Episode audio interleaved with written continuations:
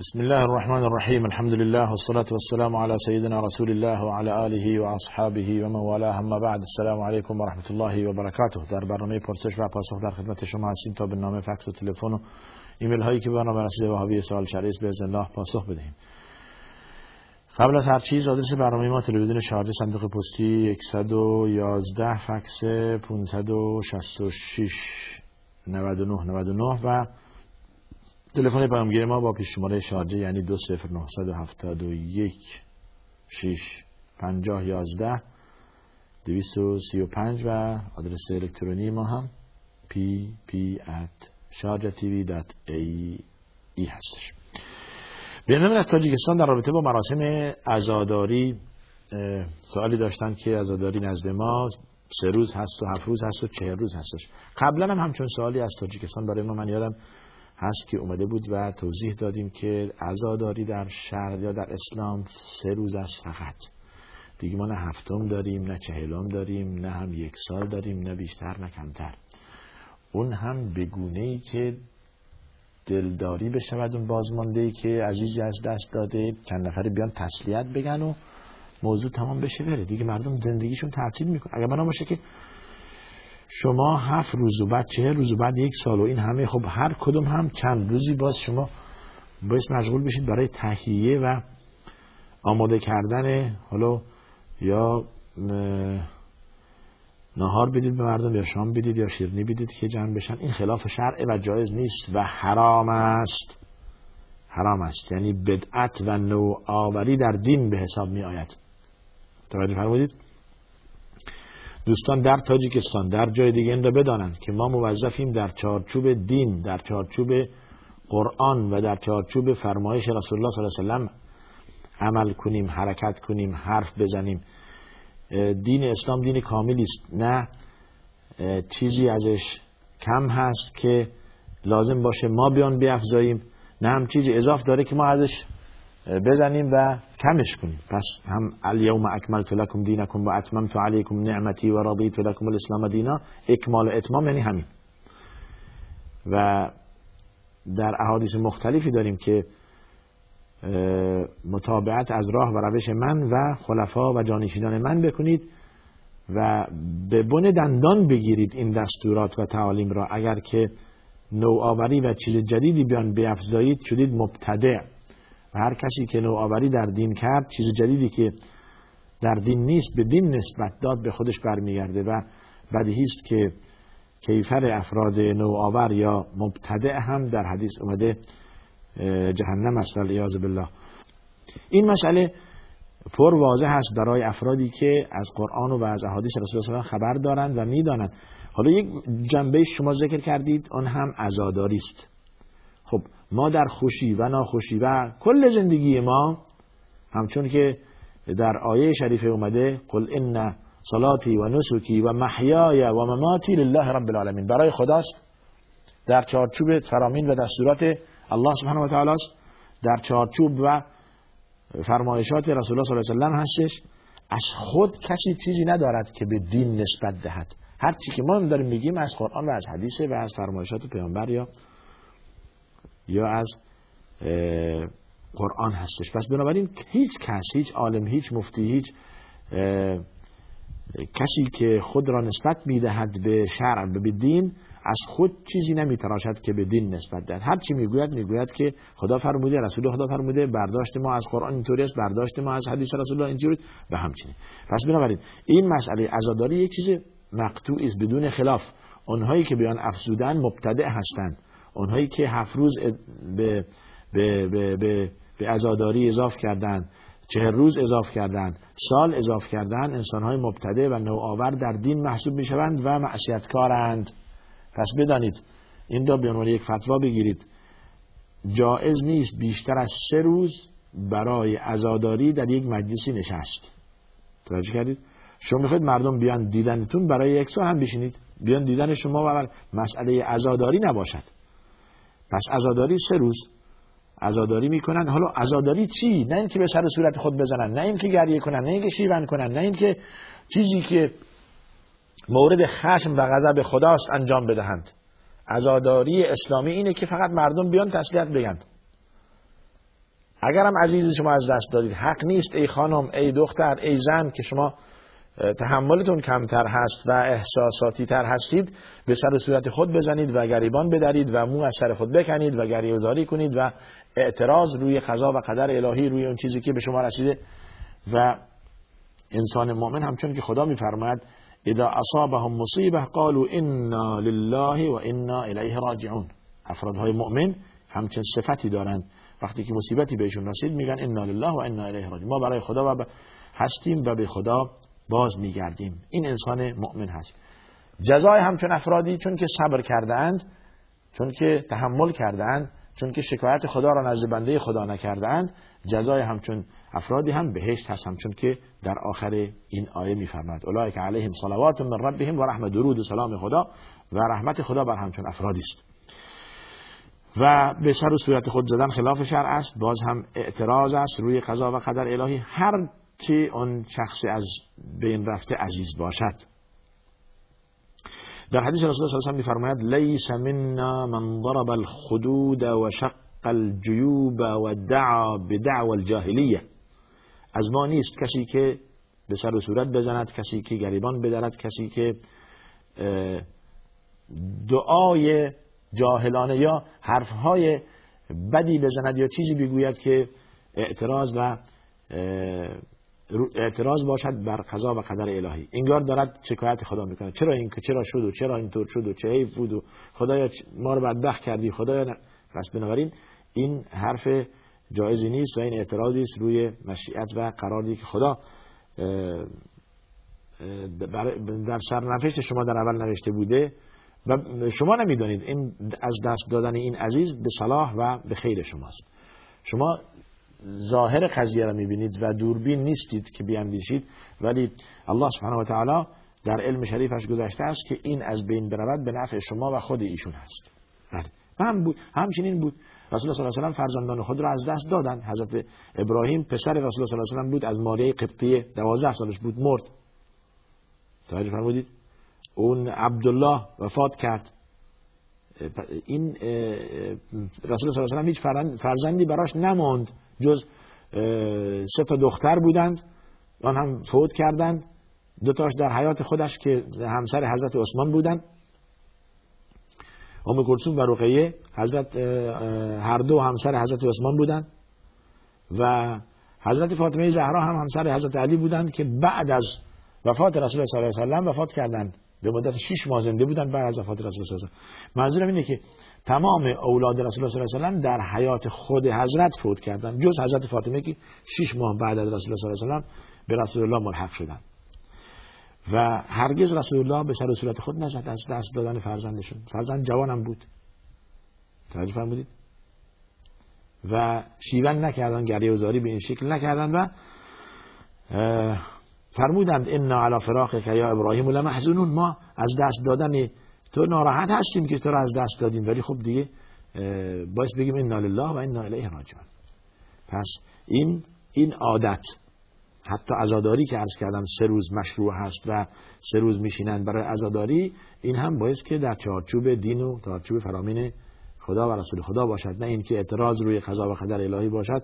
و در آن شیون و گریه و زاری با صدای بلند و به سر صورت خود زدن و اعتراض گرفتن اینها هم خلاف شرع و حرام است. پس بنابراین تعزیه فقط سه روز. هفت روز بدعت است چه روز بدعت است یک سال هم بدعت است. در دین اصلی ندارد و با این بدعت مبارزه کنید.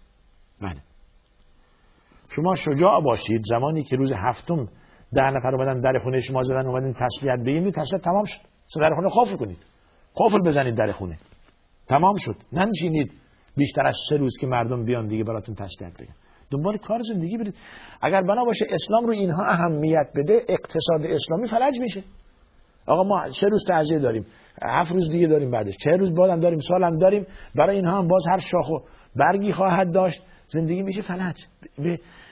ببینید چرا به دین می افزایید چیزی که در دین نیست و به ضرر خود شما و جامعه و اقتصاد و به ضرر همه کس هست. فروشگاه رو بستید بازار تعطیلی کردید نمی‌دونم اعتراض. حتی در سال سالگرد وفات باز جایز نیست. یک سال گذشت بعضی می نویسن توی جرائد و توی اعلامیه میدن. یک سال گذشت یا نمی‌دونم حالا دو سال خب چی؟ منم میمیرم شما هم میمیرید همه. بنا باشه پس کل مردم زندگیشون بشه عزاداری. همیشه دنبال عزادار عزاداری باشند و برن کجا مجلس ختمه دیگه وقتی نیست که. هر کس از ماها صدها بلکه بیشتر دوست و آشنا و خیشاوند و همبستگان داره. دیگه ما زندگیمون فرد شده. آقا کجا بودی؟ رفتم ختم فلانجا کجا بودی؟ رفتم هفتم هفتم نمی‌دونم چی. مغازم تعطیلی کردم رفتم شرکتم تعطیلی کردم رفتم این کارمند بودم غیبت کردم رفتم چهلم. یعنی چی؟ پس بنابراین زندگی را خود به دست خود دارید فلج می‌کنید و مرتکب معصیت هم میشید. بله. بسیار. بریم سراغ ایمیل از تاجیکستان ظاهرا. در رابطه با کلاه نداشتن باز این مسئله گذاشته. کلاه نداشتن در نماز و نماز صحیح است. بله هیچ اشکال نداره.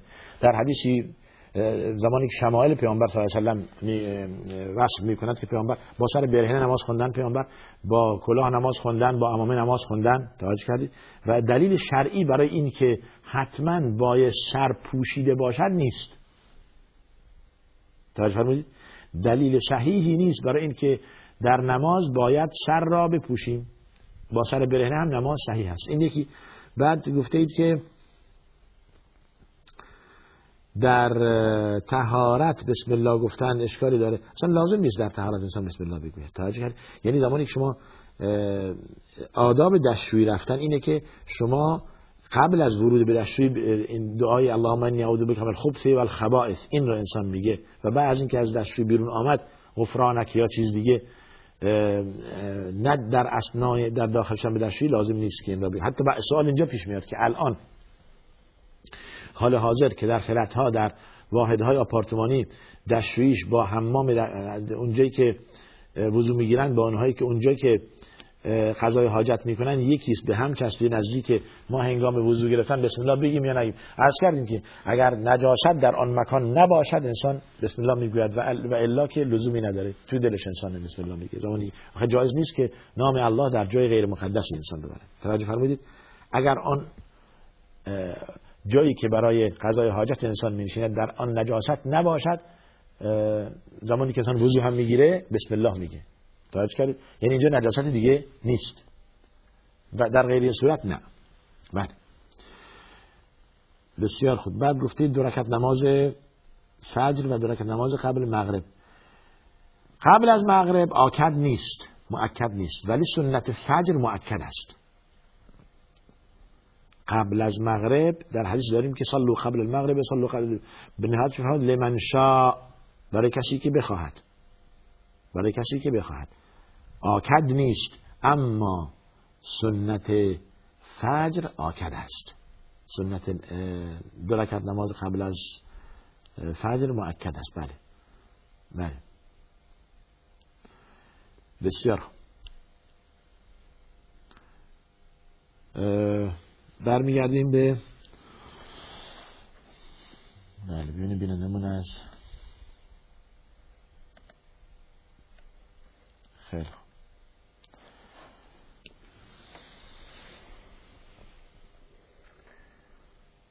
یوسف از بندر کلاهی.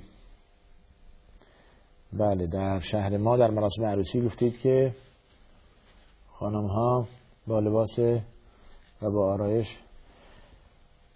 جایز نیست اگر نامحرم اینها را ببیند. اگر بنا باشد که یک زن از خانه بیرون بیاید باید در چارچوب شرع و اون چی که خدا و رسول خدا فرمودند عمل کند آرایش کند جیبرالت بپوشد و با لباس بالاخره بعد برود در کوچه و در در در بازار. وقتی که یا در جایی که میره مردان ببیننش و وقتی که برمیگرده هم مردان ببیننش و خود و دیگران را به فتنه بیاندازد عرض کردیم در احادیثی که رسول الله میفرماید زنی که با بوی عطر از خانه بیرون برود انگار که والعیاذ بالله بد عمل و زانیه هست بوش به مشام بوی عطرش به مشام مردان برسد حالا این آرایش دیگر بدتر.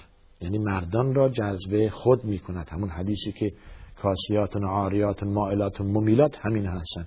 مردم را به خود میکشنند و خود را به سوی مردم می‌برند جایز نیست. این عمل حرام است. حتی در نماز رفتن در شرکت کردن نماز جماعت خانم ها هم دستور اینه که با آرایش نروند. با لباس خیلی ساده. توجه فرمایید اذا شهدت احداكن العشاء فلا تمسوا طيبا یا در جای دیگه ولی یخرجن بهن تفلات.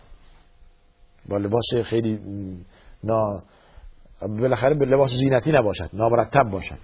تا اینکه دیگران را به فتنه نیندازد. مورد فتنه و, و, و جلب توجه دیگران منظور از دیگران مردان نامحرم نشود. حتی در اسنای عروسی عرض کردیم حق نیست که اونجا که رفتن تمام حجاب و لباس ها رو بیرون بیندازن و با یک لباس خیلی نازک و این ظاهر بشون در در جلو. ولو که همونجا خانم ها هستن و آقایان نیستن ولی باز هم اشکال دارد و باز هم جایز نیست. این چون که اون خانم هایی که در اونجا حضور دارند و شما را می‌بینند و اعضای بدن شما سینه ها باشند و پاهای شما را می‌بینند در ایمان و اخلاق با شما یکسان نیستند که که حق داشته باشند عورت شما را ببینند منظور از عورت یعنی عورت صغرا نه عورت کبرا که حرامه. توجه کردید؟ پس بنابراین این احتیاط را باید داشته باشید که کسانی که حتی در جلسه عروسی شرکت می کنند خانم هایی که اونجا هستند هم در ایمان و تقوا در, در سوره نور زمانی که محارم را ولا يبدين زينتهن الا لبعولتهن وابائهن واباء بعولتهن او او او میاد او نسائهن. نه تا میفرماد او نس یعنی نساء من جنسهن من درجتهن في الايمان والاخلاق در دین در ایمان و اخلاق در یک درجه هستن یکسان هستن حق داره جلو اونها. حالا سرش مثلا موهاش بیرون باشه یا سینش یک کمی بیرون باشه. نه اینکه اون که اونهایی که میان در درجه ایمان و اخلاق با هم دیگه تضاد دارن.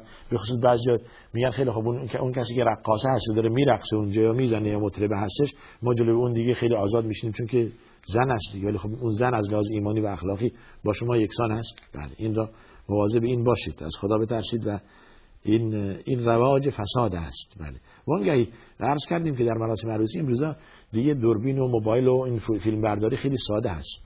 هیچ تضمینی نیست که از شما فیلم برداری نشه و و به بیرون فرستاده نشه. بله مواظب خودتون باشید تا اینکه آخه اینم ببین دستور خدا را انجام دادن یعنی این از دردسر دور هستید از اذیت و آزار از فتنه از ناراحتی. ولی خب بی بندوار باشه از شما فیلم گرفتن سریع هم میفرستن. این زن فلانی این دختر فلانی با این شما بعد پخش میشه بعد میاد به شما می‌رسه شما هم اعصابتون داغون میشه ناراحت میشید یک طایفه قبیله بیان. حالا پخش شد دیگه فیلم شما. چرا؟ علت اصلیش بی توجهی به فرامین خدا و رسول خدا بوده است. یعنی از اول شما توجه نکردید. اینجا خدا میفرماید که زنان موظفان خود را بپوشانند. ولی یضربن بخمورهن علی جیوبهن خود را محکم بپوشانند. خب بشینید مثل آدم راحت بشینید ساکت بنشینید کسی به شما کاری نداره. حالا به فرضم عکسی از شما گرفته شد در وضع خیلی بدی نیستید.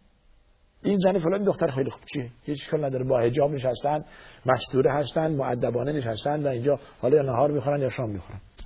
نداره. ولی بذار با لباس مبتذل و زشت از شما فیلم برداری کنن و بفرستن و بله. پس بنابراین مواظب خودتون باشید و همش برمیگرده به تبعیت از دستور خدا و رسول خدا. این نامه چه گفته نامه ای از بله ظاهرا از همینجا برای ما اومده. برامون شماره فکس فرستادن از شارجه هستش بعد ایمیل خود دادن بیننده ما. ما حالا اگر شد براتون به این آدرس ایمیل می‌کنیم. ولی دقت کنید که بیننده برنامه ما باشید تا ما دیگه دو مرتبه لازم نباشه. ماشاءالله یک صفحه چند سوال 11 12 سوال هم شما دارید. هر چی که تونستید جوابش میدیم سوال اول شما بینم چیه. خب سوال اول شما. استفاده کردن از از وسایل مسجد از جمله بردن قرآن به منزل برای خواندن. اگر یا جارو برقی مسجد یا میکروفون. ببینید دو حالت داره. شما دارید اینو خاطی کردید. استفاده کردن از قرآن مسجد برای خوندن و حفظ کردن آن و بعد برگردوندن به مسجد اشکال نداره. اشکال نداره. برای که چیزی از قرآن کم و کاست نمیشه. شما بردید یک روز درست تو خونه خودتون و از اون طرف هم لطمه به مسجد و به عدد نسخ قرآن وارد نمیشه چون که در قرآن خیلی نسخه های زیادی گذاشته. نیست که سه نسخه باشه شما دو نسخه رو ببرید خونه نه. 20 تا 30 نسخه هستش حالا شما یه یه نسخه گرفتید بردید خونه برای مطالعه برای تلاوت و برای مراجعه حفظتون. اون اشکالی نداره. که به شرط اینکه به خانه به مسجد برگردانید. چون که موقوف وقف مسجد است. وقف مسجد است. به مسجد برگردانید. و شما هم جای دیگه نسخه قرآن ندارید. و ترس این است که شما قرآن از یاد, از یاد ببرید و فراموش کنید و و تا آخر. اما گفتید استفاده از میکروفون مسجد و جارو برقی مسجد دیگه نشد. دیگه نشد. جارو برقی یعنی شما دارید استفاده می‌کنید. یعنی شما دارید از کیفیت آن میکاهید. یعنی از از از, از بالاخره لطمه ای به این وارد میشه. داره کار می‌کنه. از کیفیتش کاسته میشه. این دیگه حق نیست. وقف مسجد جارو برقی مسجد وسایل مسجد چیزایی که در مسجد هستش وقف خود مسجد و نیست که شما دیگه توی خانه جای دیگه استفاده کنید. و همین از کل اموال موقوفه. تمام اموال موقوفه وقف همون جایی که نام بردن یا گذاشتن. بله. ولی قرآن استثناء عرض می‌کنم. تلاوت قرآنی که اگر شما براتون در مسجد مهیا نیست حق دارید که از مسجد بگیرید به خانه خودتون ببرید به شرط این که چی؟ به شرط این که برگردانید. بله. به شرط این که برگردانید. سوال بعد شما. سجده سهو گفته در چه موقعی لازم است و حالا اگر انسان اشتباه کنه در نماز جماعت توسط شخص پشت سر امام اون مسئله جداست. سجده سهو زمانی که امام مرتکب اشتباهی می شود یا کسی که نماز فرادا می‌خواند. کسی که فرادا می‌خواند. زمانی که شما مقتدی هستید یعنی به امام اقتدا کردید به پیش نماز اقتدا کردید اشتباه شما اون امام و اون پیش نماز تحمل می‌کند. به مثال در نماز جماعت شما بلند شدید ایستادید که مردم نشستن بعد فهمیدید که باید بنشینید نشستید. یا نشستید که مردم ایستادن شما اشتباه کردید. بعد بلند شدید. این اشتباه شما هیچ به حساب نمیاد. چون که شما تابع یک امامی هستید و اون اشتباهات این متحمل میشه. یا به عنوان مثال یک حرکتی انجام دادید که بالاخره در نماز یا از حساب کردید که امام می‌خواد برود. سجود در حالی که رکوع می‌خواد. اشتباه کرد شما افتاد اومدید خوابیدید سجده کردید بعد متوجه شدید که اشتباه کردید. مردم در رکوع اصلا امام در رکوع است. بلند میشید و همراه مردم به رکوع می روید یا در سجده تلاوت در نماز بعضی متوجه نمیشن که امام می‌خواد سجده تلاوت کند. امام می‌رود به سجده و معموم در رکوع هستند. یا برای اولین بارش نیدن یا نشنیدن که باید سجده تلاوت را در نماز هم انجام داد. بعد متوجه میشن فورا ملحق میشن بجم پس این اشتباه. در حرکت دیگه لطمه به خود شما و و نماز شما وارد نمی‌کنه و امام متحمل این می‌شد اما اگر شما نماز فرادا خواندید یا خود امام بودید حالا اینو من بنده بگم چیزی گفتیم در رابطه با معموم بود. حالا خود امام چی؟ خود امام اشتباه کرد. ما که اشتباه نکردیم پشت سر این پیش نماز نماز می‌خونیم. امام پیش نماز ما اشتباه کرده. پیش نماز ما اگر اشتباه کرد موظف هست سجده سهو کند ما هم چون که به آن اقتدا کردیم ولو که ما خودمون اشتباهی نکردیم موظفیم سجده سهو کنیم. چرا؟ چون که ما مقتدی هستیم. کی اشتباه کرده؟ مقتدای ما کسی که پیش نماز ماست. کسی که پیش نماز ماست اشتباه کرده. ما که به امام اقتدا کردیم چون که اقتدا کردیم هر حرکتی امام انجام داد باید انجام بدیم. از جمله سجده سهوی که خود امام مرتکب آن شده ما هم پای خود را پا یعنی همراه امام به سجده سهو می‌رویم. اما اگر نماز فرادا بود تنهایی شما نماز خوندید دیگه هر اشتباهی کردید باید اگر رکن هست که باید برگردید و اون رکن را انجام بدهید بعد سجده سهو اگر سنت و هیئت بود دیگه برگردوندن و تکرار کردن آن لازم نیست. مثال اگر شما تنها نماز میخوندید به جای رکوع رفتن فراموش کردید و رفتید سجود. بعد یادتون اومد که باعث که حتی در تشهد یادتون اومد که رکوع رکعت دوم فراموش کردید. بلند میشید. از اونجا رکوع میرید بعد نماز را سمع الله لمن حمده و بعد به سجده میره به نماز را تکمیل می‌کنید. نهایتا قبل از سلام دادن سجده سهو می‌کنید. این در مذهب هست. حالا اگر چند بین علما خلاف هست که سجده سهو قبل از سلام دادن باشد یا بعد از سلام بعضیا میگن در اضافه کردن قبل از سلام بعد از سلام و در کاستن قبل از سلام باشد. حالا روی هم رفته در قول جمهور اهل علم همش اگر که قبل از سلام باشد جایز است. چه زیاد خوندن و چه از آن کم کردن که بعدا جبران کنید. در, در هر دو حالت سجده سهو قبل از سلام انجام بدهید نمازتون صحیح هست و اشکال نداره. میفته میاد مسئله ترک سنت. سنتی را ترک کردید. حالا لازم است که تکرار کنید؟ نه لازم نیست که تکرار کنید. مثلا تشهد اول سنت است. تحیات اولی سنت است. شما فراموش کردید به که بنشینید برای تشهد بلند شدید ایستادید. بعد معمومین شما را متوجه کردن و نشستید حالا آیا سوال اینجاست؟ آیا نشستن یا برگشتن برای اینکه شما تشهدی یا ایستادید برای تشهد اول جایز است یا جایز نیست؟ این سوال اینجاست. تشهد اول سنت است. حالا که شما ایستادید و اشتباه کردید قیامی را که واجب است در حقیقت شروع کردید داخل شدید به یک واجب. پس حق نیست که شما واجبی را ترک کنید و به سنت برگردید. بدین مسئله که تشهد اول سنت است. ولی ایستادن شما ولو که اشتباه بوده واجب است. قیام واجب است دیگه که بیست انسان در نماز. حالا شما ایستادید.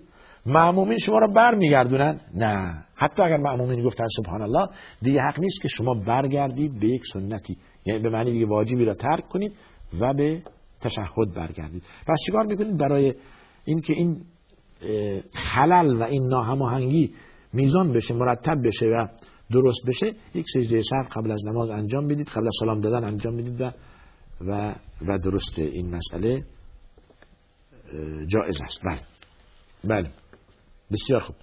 بیننده بودید تذکری دادن به ما در رابطه با قبل از اینکه من یادم بره در جلسات گذشته در رابطه با این مسئله آیه ولا تنس نصیبک من دنیا من یادم اومد گفته که شما گفته این وصیت لقمان به پسرش هست در حالی که قوم قارون. به قارون گفتن بله ان قارون کان من قوم موسی فبغى عليه واتيناه من الكنوز ما ان مفاتيح لتنوب بالعصبة القوة اذ قال له قومه لا تفرح ان الله لا يحب الفرحين. تو اینجا میفرماد ولا تنس نصيبك من الدنيا واحسن كما احسن الله اليك بله.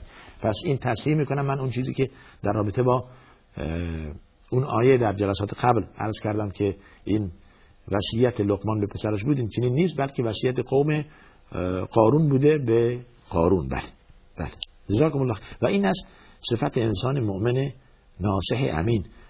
ما اینجا 45 دقیقه 50 دقیقه صحبت می‌کنیم. بعضی وقتا خب یک پس و پیش میشه آیه اشتباه میگیم یا حدیثی یا بارها شده من زمانی که اون حدیث جمع جمع نماز میگم سبخ لسان زله لسان میگن در عیبش در حدیث اون طوریه که جمع رسول الله صلی الله علیه و سلم بین الظهر والعصر من غیر سفر ولا مطر ولا مطر. این صحیح است. ولی توی زبان من مرتب میاد من غیر سفر ولا مرض. بارها خودم تش... یادم میاد تصحیح می‌کنم. پس بنابراین چیزی که تصحیح نشد شما داره ما تصحیح کنید و بفرستید. حتما تذکر بدید. خدا به شما عجب بده. ما هم قول میدیم که در جلسه بعدش اون چی که در جلسات قبلی سبق لسان شده و ما اشتباه کردیم تصحیح کنیم. مثل این بینندمون که بینندمون آقای عمر خدا بهش اجر بده. برای ما این را تصحیح کردن. جزاکم الله خیر. خیلی خوب. برمیگردیم به سوال شما. بینندمون که برای ما این نامه فرستادید با 11 12 سوال. خیلی خوب. سوال بعدیتون. من دقت می‌کنم دیگه تقریبا انتخاب کنن از بین اینها و طولانی نشه. گرفتن وام برای کارهای خیلی ضروری. ضروری؟ در حدیث در در در در, در قاعده اصولی میفرماید تقدر به قدرها. الضروره تقدر به قدر. چی چیز ضروری است؟ خانه ساختن ضروری است. مبلمان خانه ضروری است. اتومبیل زیر پا باشد ضروری است. شما می‌دونید شما که صاحب شما که استفاده کننده از این وام هستید می‌دونید. یعنی منظور اینه که از ربا خوردن از حرام استفاده کردن برای ضرورت جایز است یا جایز نیست؟ این خلاصه کلامه. حال چه چیز اسمش می‌ذاریم ضرورت؟ کی جواب میده؟ خود شما که می‌خواید استفاده کنید. خوردن مشروبات الکلی و خمر برای اینکه لقمه ای که توی گلوی ما مونده و نه بیرون میاد نه پایین میره و ما داریم خفه میشیم بهش میگن ضرورت خوردن گوشت خنزیر و گوشت مردار برای اینکه انسان از مرگ نجات پیدا کند بهش میگن ضرورت که این در آیه نصش آمده. فمن اضطر غیر باغ چرت کرده. ولا عاد فلا اثم علیه. فقط به اندازه صد رمق به اندازه دفع حاجت به اندازه که شما مشکلتون برطرف بشه بدون زیاده روی غیر باغ ولا عاد تجاوز نکردن و زیاده نکردن اون جایز است. مثال این آورده در قرآن. اما حالا قیاس بر این ضرورت ضرورت هایی که مثل این هست. اگر مثل این همچون ضرورتی پیدا شد بله. اونجا که رشوه دادن حرام است میشه حلال. اونجا که سود و ربا گرفتن حرام است میشه حلال. اونجا که دروغ گفتن حرام است میشه حلال. اونجا پس بنابراین این هر زمانی که در همچون وضعیتی انسان قرار گرفت در همچون وضعیتی قرار گرفت حق دارد از محظورات استفاده کند. الضرورات الضرورات تبیح المحظورات. این قاعده کلی است هر چی که ضرورت هست حرام را حلال می کند ولی به چی میگن ضرورت؟ این برمیگرده به این که شما تا چند از آیا شما نمی توانید در خانه به عنوان مثال اجاره بنشینید؟ در واحد آپارتمانی بشینید یک خانه ساده زندگی کنید. آیا نمی توانید تاکسی کرایه کنید یا ماشین کرایه داشته باشید به جای اینکه ماشین برای خودتون بخرید؟ از حرام. اگر همه ابواب بسته بود و شما واقعا ضرورت بود که این کار را بکنید بکنید و شما می‌دونید بهتر می‌توانید جواب این سوال رو بدید. بله. خیلی خوب.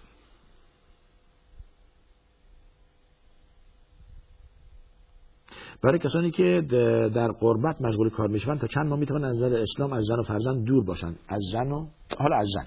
این چیزی که در اسلام بعد از اون قاعده عمری رضی الله عنه که زمانی که خلیفه بودند این عدالت عمری معروف هست که به, به, به خانه ها سر می‌زدن به داخل شهر می‌رفتن مشاکل مردم را می‌دیدن از نزدیک و روزی شنید که زنی آه می کند و سرودی یک چیزی می سراید به شکل بیت و شعر و اینها. مضمون این شعر این بود که ایمان و تقوا باعث شده که من تنها در نصف شب الان خود تنها باشم. اگر تقوا و ایمانم نبود و آبروی شوهرم نبود کسانی را می آوردم که این چهارچوب تخت را به لرزه می آوردن یعنی مرتکب معصیت و زنا می شدم حضرت عمر مشکل این زن را فهمید. به اصطلاح آمیانه دوزاریش افتاد که منظور چیه؟ رفت از دختر خودش حفصه ام المؤمنین زن رسول الله صلی الله علیه و پرسید. جریان چیست؟ فرمود که شما بگید تحمل زن. طاقت زن. از دوری شوهرش تا چند اندازه است. ام المؤمنین عایشه فورا ام المؤمنین حفصه فورا فهمید که منظور پدرش چیست. در بدایت شرم کرد. چون مسئله مسئله موضوع جنسی و موضوع دور شدن مرد از زن مسئله هوس و موضوع جنسی عنوان می‌کنه. چیزی نگفت و فرمودند ای دخترم من بهتر از تو پیدا نکردم که از آن بپرسم. هم محرم منید و هم در مکتب رسول الله صلی الله علیه و سلم بزرگ شدید و هم امهات از جزء امهات مؤمنین هستید. از کی بپرسم به نظر شما؟ که بهتر از شما باشن. امور این حفصه از دیدگاه فقهی و از برداشتی که از آیه داشت فرمود چهار ماه. تا چهار ماه زن می‌تواند از یا مرد می‌تواند از زنش جدا بشود یا زن تحمل دارد تا چهار ماه. بیشتر از چهار ماه تحمل ندارد. حالا این چهار ماه را از کجا گرفت؟ از آیه که میفرماد که بهش میگن ایلا. للذین یؤلون من نسائهم تربص اربعه اشهر. اونهایی که قسم می‌خورند با زنانشون معاشرت و جماع نکنند تا چهار ماه. بعد از چهار ماه تکلیف زن را روشن کنند یا طلاق بدن یا اینکه برگردن و با ایشان معاشرت کنند و با همخواب شوند. این از این آیه برداشت کرد. بعد از آن میگن حضرت عمر دستور دادند که هیچ سربازی حالا اون داستان اون زن هم جریان اون زن که اینطور میسرود هم جریانش این بود که شوهرش تو جبهه بود. از مدینه رفته بود همراه مسلمانان جهاد کند. بعد از اون میگه حضرت عمر دستور داد. یه قانونی تصویب شد. قانون عمری که زن که هر سربازی که به جبهه می رود فقط دو ماه در جبهه بماند. یک ماه هم برای برگشتنش باشد که بشه سه ماه. یک ماه هم برای رفتنش باشد که بشه چهار ماه. یعنی میشه یک ماه بره جبهه. دو ماه هم اونجا بمونه یک ماه هم برگرده. میشه چهار ماه. و بعد از اون هیچ سربازی بیشتر از چهار ماه از خانواده دور نمی‌شد. حالا از این قانون عمری علما برداشت کردند که حق نیست مرد از زن و فرزندش به اصطلاح شما گفتید بیشتر از چهار ماه دور باشد. مگر اینکه زن اجازه بدهد. خب زنهایی داریم که سرد مزاجند و این حرکت جنسی ندارن تحمل می‌کنن دوریش. به خصوص زمانی که تشخیص بدن شوهرشون مجبوره. الان دیگه راهی نیست. باید که بمونه شش ماه تکمیل بشه یا هشت ماه یا یک سال. پس چهار ماه. اگر نشد شش ماه. حالا بعد از آن دیگه حتما اجازه زن لازم است. یعنی ای مردان از زنانتون باید اجازه بگیرید بعد از شش ماه. اجازه میدی من بیرون از کشور بمانم بیرون از شهر بمانم؟ بیشتر یه ماه دو ماه دیگه؟ اگه اجازه دادن می‌تونید اجازه ندادن. واجب است. واجب است که برگردید و حتی برای, برای, برای یک هفته باشد. برای یک هفته باشد هم واجب است که شما برگردید و به با زن و به خانواده ملحق بشوید. عرض کردم ولو که برای مدت کمی باشد. ولو که برای مدت کمی باشد چون که زن ایمانش باعث شده که این بیشتر از این اجازه نمیده به شما. زنی خود از خود می‌داند تحملش بیشتر نیست نمی‌تواند طاقت کند و شما را خواسته به بله پس بنابراین این را در حتی کاش یک مصوبه می‌شد برای شرکت هایی که کارمند دارن که هر کارمندی که متعهل هستش شش ماه یه هفته بفرستن بره سری بزنه بزنه بچه ها بعد برگرده. بله خیلی خوب. نوشیدن مشروب الکلی با درصد کمی الکل. فرق نمی‌کنه. فرق نمی‌کنه. چی چی ما اسکر قاعده کلی. ما اسکر کثیره فقلیله حرام. هر چی که زیادیش مست می‌کنه کمیش هم حرامه. حالا درصدش کم باشه. مثلا آبجو میگن که درصدش خیلی کمه. خب فرق میشه حرام. دو تا قطره هم توش باشه میشه حرام. نه فرق نمی‌کنه. زمانی که مشروب الکلی بود حالا هر چی که درصدش کم باشه نوشیدنش باز میشه حرام. و این رو هم بگم اونایی که به عنوان دارو تجویز می‌کنن نوشیدن آبجو و و مشروبات الکلی که ناراحتی کلیه دارن هم استفاده از این تجویز از نسخه جایز نیست بلکه جایگزین می‌تونه بشه. اگر اون دکتر اون دکتر و اون پزشک معالج مؤمن باشه چیز دیگه رو تجویز می‌کنه عرقیات رو تجویز می‌کنه مایعات رو هندونه زیاد بخور آب زیاد بخور نمی‌دونم فلان. به جای اینکه بره آبجو برای شما تجویز بکنه برای ناراحتی رفع ناراحتی کلیه شما. بله. خوندن نماز قضا به مدت چند سال در صورتی که معلوم نیست چند رکعت است. ببینید مسئله نماز قضا دو حالت داره. حالت اول این است که من نماز صبح امروز نخوندم. یادم اومد که نماز صبح نخوندم. هر جا که هستم با وضو هستم رو به قبله و الله اکبر. نماز صبحم رو دو رکعت می‌خوانم. حالا تو خانه بودم یادم اومد جای دیگه بودم تو دفتر کارم بودم نمازم فورا قضا می‌کنم. این حالت اولی. پس به محض یاد آوری هر نمازی که از شما فوت شده و قضا شده واجب است که شما بخوانید. و کفاره دیگه هم غیر از این نداره. در حدیث اومده کفارش همینه که شما این را بخوانید. من دیشب نماز عشا مثلا فراموش کردم بخوابم.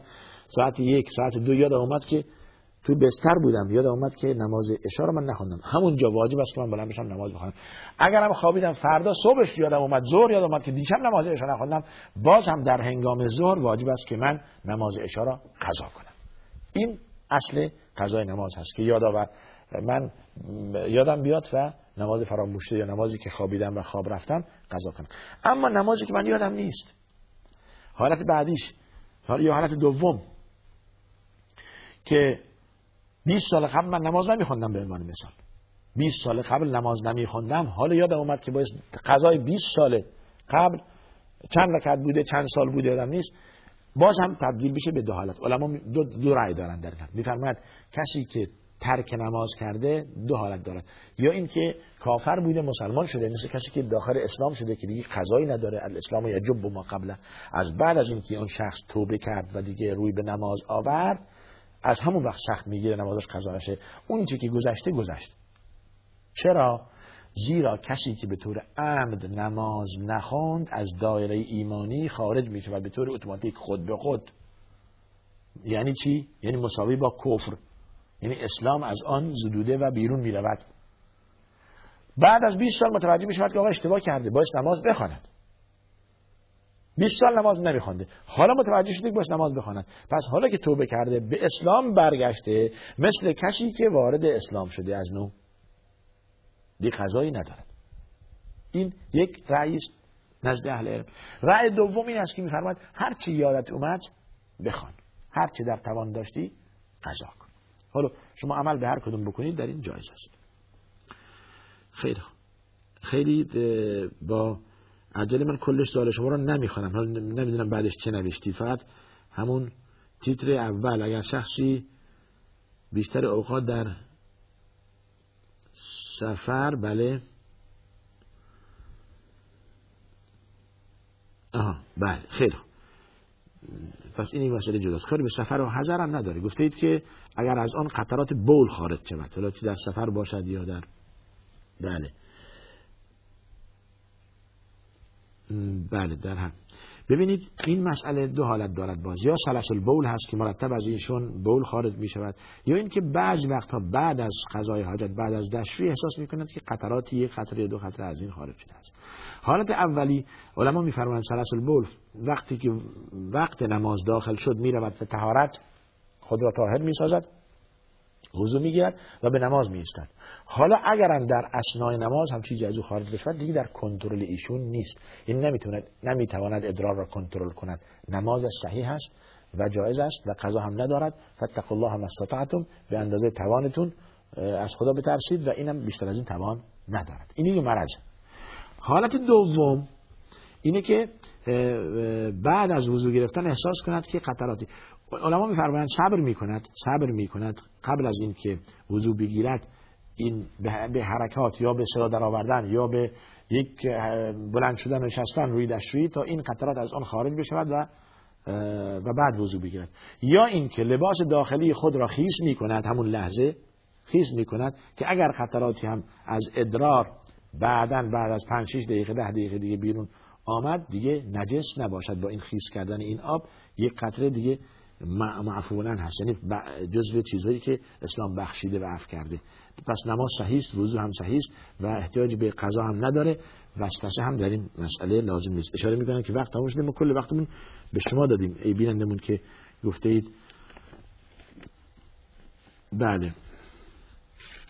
نماز جمعه به طور عمد. اصلا اگر نماز جمعه یک بار دو بار اصلا نرفت از, از همون جز تارک صلات حساب میشه و از دایره اسلامی بیرون میاد. گفتید زنش به طلاق هست این یک مسئله تفصیل دارد. این وقتش اینجا نیست.